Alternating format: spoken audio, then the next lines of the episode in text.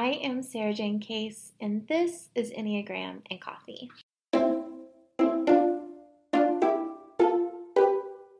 Hello, friends. Welcome back to the podcast. I am so excited to be here. Happy Tuesday.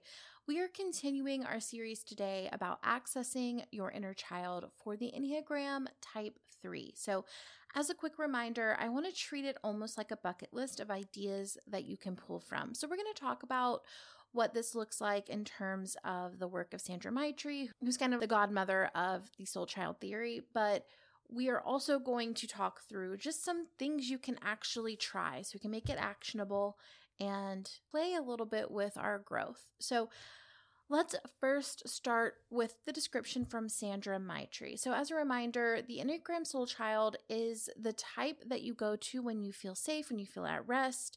Um, so, for Enneagram Type 3, this is type 6. So, essentially, when you were younger, maybe you had type 6 tendencies and you learned somewhere along the way that that wasn't safe or you weren't supposed to be that way. And so you kind of covered up and protected that little 6 in you through the persona or the character of the Enneagram Type 3. But let's get into Sandra Maitri's d- description. I'm reading this directly from her book. Um, so these are her words. Six is the heart point of Ennea type three. So, behind the efficient and composed veneer of a three lies a very frightened child.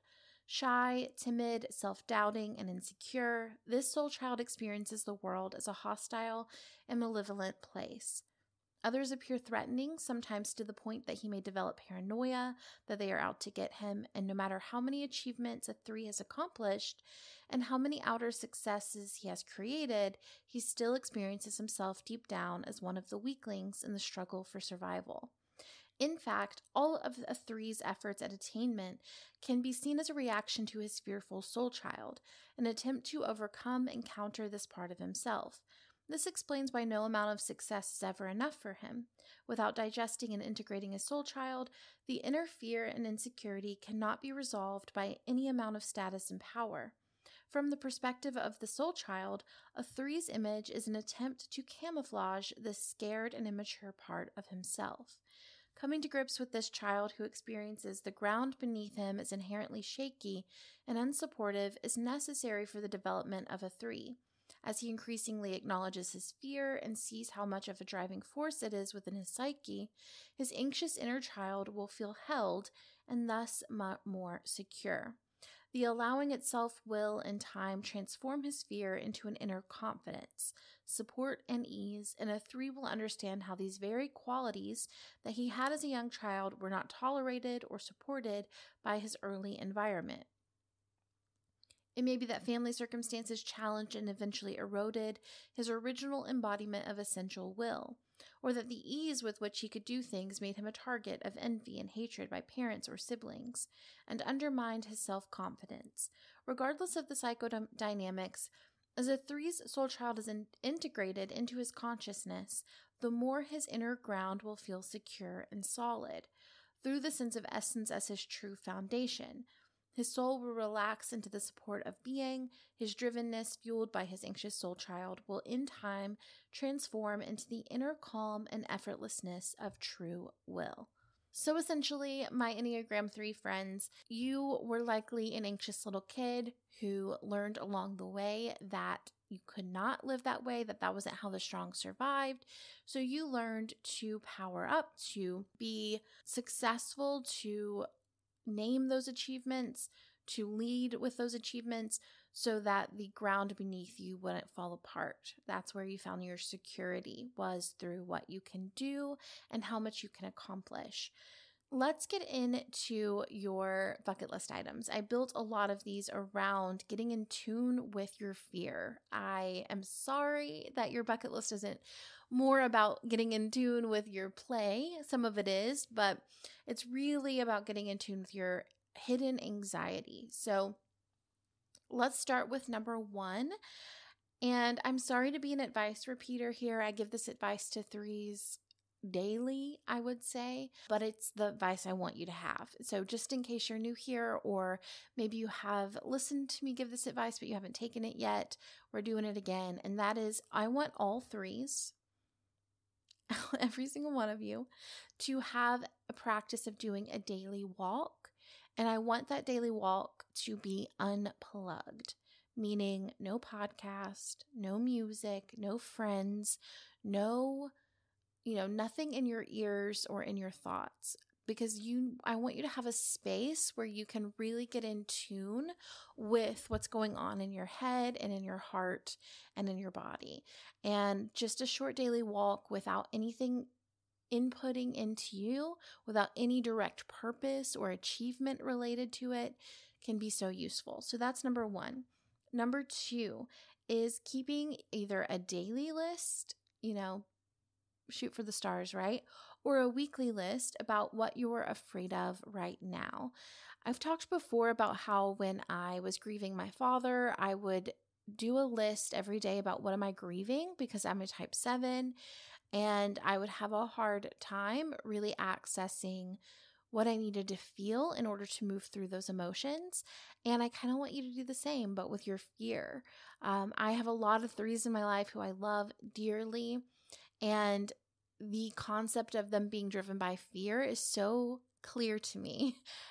I have so much empathy for that space because when you are driven by fear, but you're not supposed to be afraid, right? Because you are the capable ones, that's a really difficult place to be. And a lot of times the three preoccupation with success, preoccupation with being seen as successful, the fear of rest, the fear of failure, a lot of these are tied up in that anxious little six in you. And so the more we can talk to that them, the more we can face that fear, the sooner you can start to offer yourself compassion instead of overwork.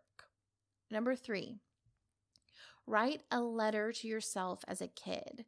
Think, you know, kind of imagine yourself, look at a picture of yourself if you have one, and just look into their eyes, think about them, think about what they needed from the adults in their life that they didn't get, and write a letter of what you wish an adult had said to you then. Number four, is do something embarrassing. Put yourself out there in a way that you feel uncomfortable with, that feels a little risky, that doesn't make you look cool, that is fun and challenging. Kind of expand and allow the little kid in you to just do something weird, you know? I don't know what that what embarrassing would look like for each of you. It's probably very different, but feel the exhilaration of doing something that you are a little embarrassed about. I think that's a really exciting feeling to feel. So give yourself that chance. Number five is a specific meditation that I would love for you to try. And this is kind of about integrating your inner child into your day to day. But I want you to, you know, sit and take a minute and imagine your inner child, your little self, sitting across from you and look at them, notice them, notice their body language, acknowledge what they may be feeling or thinking, listen to them if they have anything they want to say to you, pay attention, ask them questions, let them answer, sit with them, be present with them, and then invite them in. Because a lot of what you're finding in your life in terms of coping skills, coping mechanisms, survival strategies that aren't working for you anymore, who that maybe aren't serving your long-term peace and happiness, that's because we're resisting the part of you that's little, the part of you that's scared, the part of you that needs help, needs to be taken care of, who needs someone to see if they're see they're struggling and and help them, right? So I want you to invite that part of you back in because they're an important part of who you are. Number six is to draw a life garden. What this means is you're essentially taking a picture, you're drawing out all the different areas of your life that you're pouring into. So, the first garden you draw is what you're really doing. Like, where's your time actually going? When you do this, you're drawing the, the spaces that take the most from you the largest, right? These are the largest garden beds. So maybe it's work, maybe it's a partnership. These are the biggest things. Like this is taking the most of your energy because you're thinking about it in terms of I have one watering can full of water. And some areas are going to take more water, some areas are going to take less water. And so you're really accurately assessing where your water is going, where your energy is going right now. So draw in all those areas. The reason I'm having you do this threes is because you feel the pressure to succeed, to be great, to be the best, to be an example in every area of your life, 90% of the time. Sexual threes, you're a little bit different, right? You're kind of more focused on your partner, helping your partner succeed, but still do this energy because you still feel that pressure. So carry, pay attention to where your energy is going now once you've done that, I want you to look and consider if anywhere in that garden is your own personal peace. Like, do you have even one garden bed, no matter how big or small, that is dedicated to you, how you feel, what you want, what you need? Or are all these gardens other people's priorities or priorities that you've chosen because it's like what is quote unquote successful.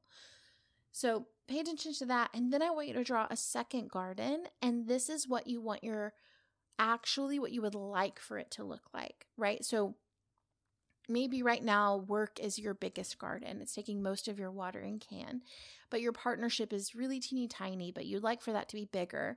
Draw the garden you wish you had and start making the adjustments you need to make to reprioritize where you give your your energy or what you're watering right now. All right, number 7, explore the fear of stagnation. Try to understand where you feel that fear in your body. Maybe the fear looks like rest, a fear of rest, a fear of not having enough money, a fear of being caught or found out, a fear of being left behind, find where that sits in your body, find which one of those phrases resonates most, or if you have one of your own, and really under seek to see it, look at it and understand it, and then ask yourself what behaviors come out of this fear. All right, next we have number 8. What fears did you regularly have as a child and how does that impact your tendency to overfunction now? So similarly, you're kind of going into what what did little kid me worry about? And how is that going to impact my life? How's that impacting me now? What behaviors are coming out of that? Number 9, make a list of worst case scenarios. So, this is kind of indulging that little six in you, the fears of that little six, like lean into them. Kind of go, like, what what are the worst case scenarios that could happen and let them run their course you know take them all the way to the end because once you get to the end, it's not so scary. You guys have heard me talk about this before when I talk about g- growth work for sixes. And you probably heard my guest Laura Lee talk about this a couple of weeks ago when we did her interview. She talked about finishing the rabbit hole. If you're going to go down the rabbit hole, you have to complete the rabbit hole. Otherwise, the fear of it is much worse than the reality of it. So, make a list of worst case scenarios and then really finish the loop. Take it all the way to the end.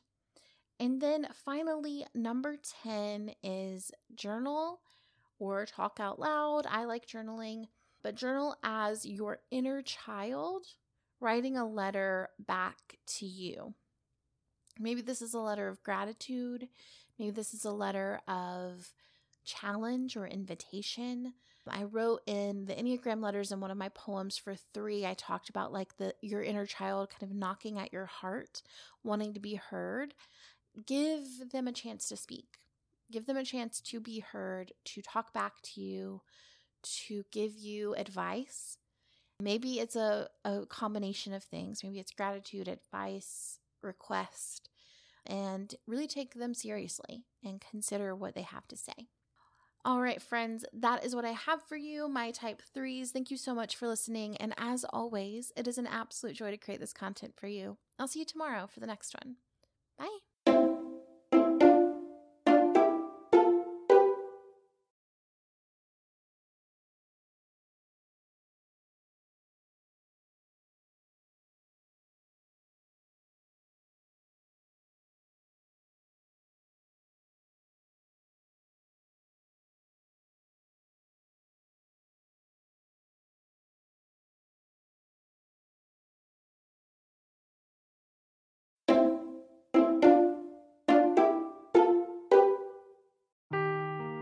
Seeking the truth never gets old. Introducing June's Journey, the free to play mobile game that will immerse you in a thrilling murder mystery. Join June Parker as she uncovers hidden objects and clues to solve her sister's death in a beautifully illustrated world set in the roaring 20s. With new chapters added every week, the excitement never ends. Download June's Journey now on your Android or iOS device or play on PC through Facebook Games.